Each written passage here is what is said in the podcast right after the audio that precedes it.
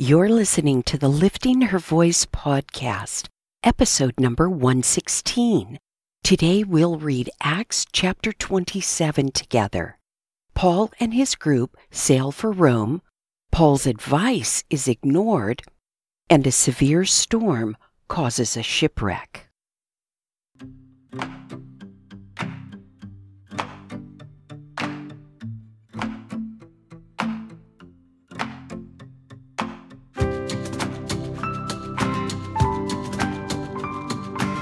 Welcome to the Lifting Her Voice podcast. I'm your host, Joy Miller, and I invite you to grab your Bible and join me as we simply read God's Word together. Some things require discipline, and sometimes that's just not easy to muster by yourself, no matter how badly you want to do it or how much you know you should. It's just easier to do it with a friend. So refill your coffee or tea, get comfortable in your favorite chair, and follow along as I read aloud. I'm so glad you're here.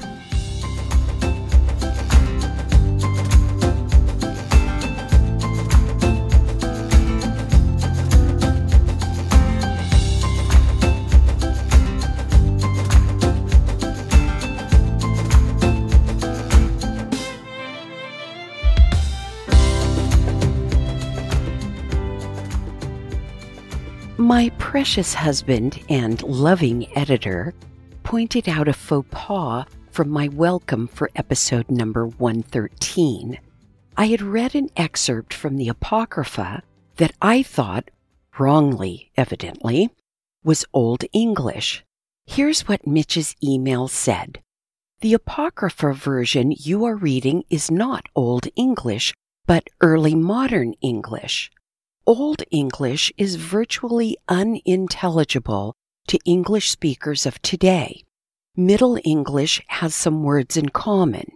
He also thoughtfully included an example of Old English taken from the Anglo Saxon Chronicles written in the ninth century.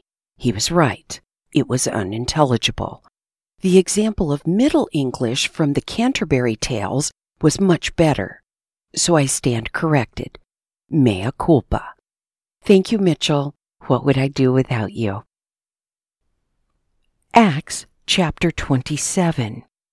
When it was decided that we were to sail to Italy, they handed over Paul and some other prisoners to a centurion named Julius of the imperial regiment. When we had boarded a ship of Adramyttium, we put out to sea, intending to sail to ports along the coast of Asia. Aristarchus, a Macedonian of Thessalonica, was with us. The next day we put in at Sidon, and Julius treated Paul kindly and allowed him to go to his friends to receive their care. When we had put out to sea from there, we sailed along the northern coast of Cyprus because the winds were against us. After sailing through the open sea off of Cilicia and Pamphylia, we reached Myra in Lycia.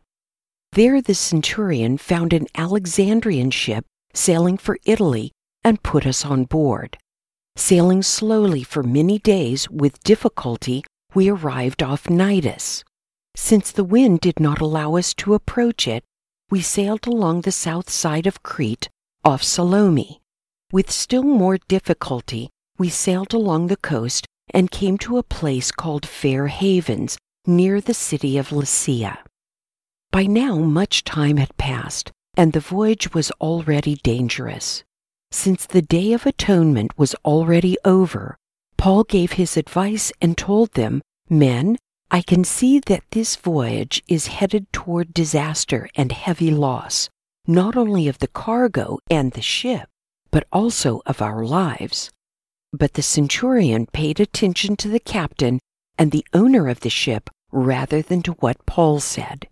Since the harbor was unsuitable to winter in, the majority decided to set sail from there, hoping somehow to reach Phoenix, a harbor on Crete facing the southwest and northwest, and to winter there.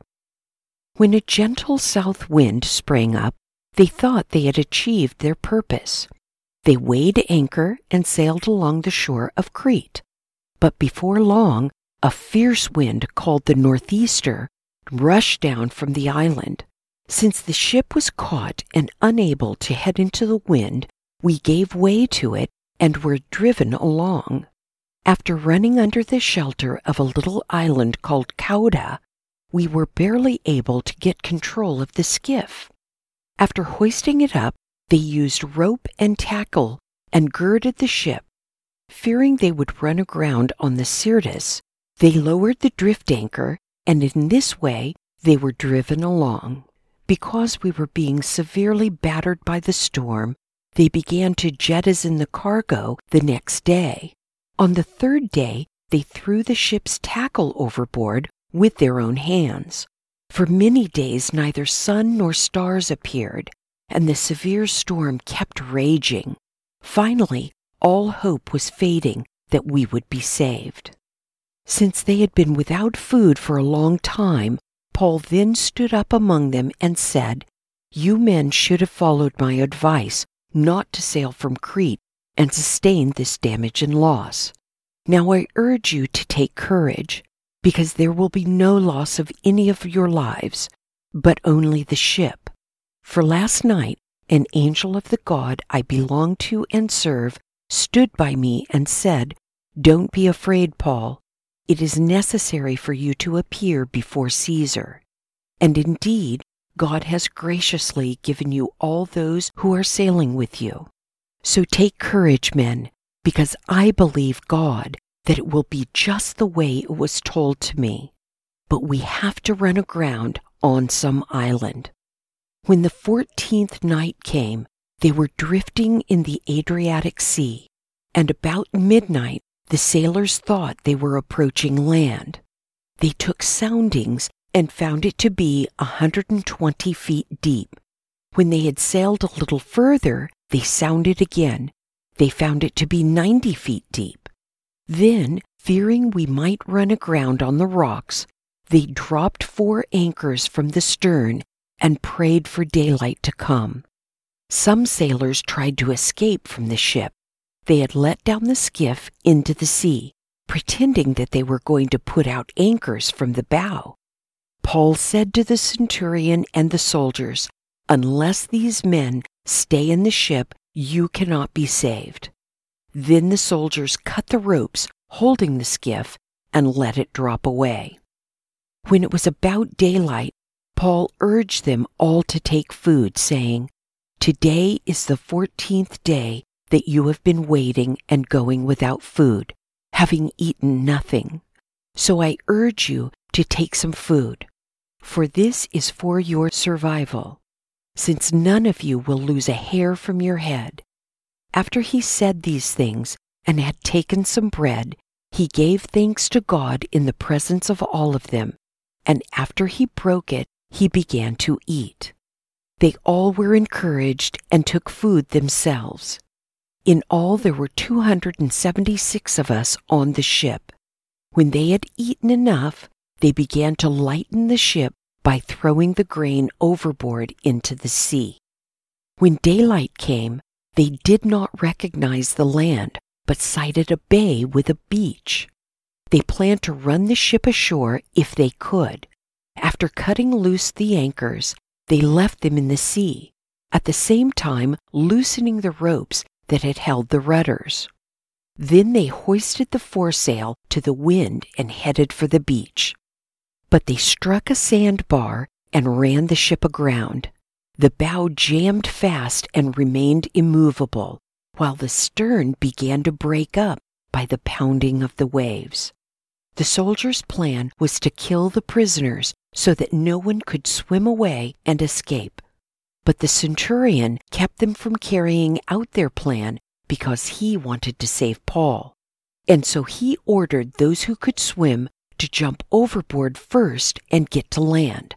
The rest were to follow, some on planks and some on debris from the ship. In this way, everyone safely reached the shore. Well, Paul is finally on his way to Rome. The trip very nearly came to a disastrous end, but we know that the wind and waves he created listened to his voice. And he had a plan for Paul in Rome. Once we finish reading Acts, which will be tomorrow, the next 12 books of the New Testament that we will be reading together are letters that Paul wrote to the churches and individuals for further discipling. For now, though, we can be amazed that God brought everyone to shore safely after a very scary time at sea. Paul definitely took on the role of encourager on this trip, and it seems as if everyone was relieved that he did. We see the men depending on him to guide them when they were too exhausted to think for themselves. Do you ever feel like that? We can continually praise God for his provision in those times. I know if it were up to us, we'd prefer no suffering at all. But I think you'll agree that the realistic outlook is that trials will come. The storms of life will indeed prevail against us. And our God, our omniscient, omnipresent, omnipotent God, holds us up, protects us, and provides for us. He is worthy of our praise. Let's pray. Father God, there are storms in this life, sometimes big ones. Everything in us wants to cry, Lord, why don't you fix this? Or, Lord, if you loved me, you would make this go away. Or the lowest of low, Lord, how can a God who's supposed to love us allow this to happen? Please forgive us, Father. Forgive our arrogance and our short sightedness and our lack of gratitude. Were it not for your mercies, we would be consumed. You have already proved that you love us by sending Christ. Thank you for your constant provision, your endless mercy, and your magnificent grace. Amen.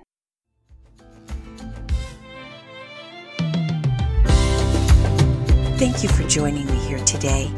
I pray God will grow in you what has been planted and watered here. In this time of unprecedented struggle worldwide, we can look to God for guidance and comfort. Be sensitive to those in your circle of influence who need a word of encouragement and invite them to join us. If you like the show, it would be great if you'd give it a five star review. Don't forget to subscribe wherever you get your podcasts. See you right here tomorrow. Be well.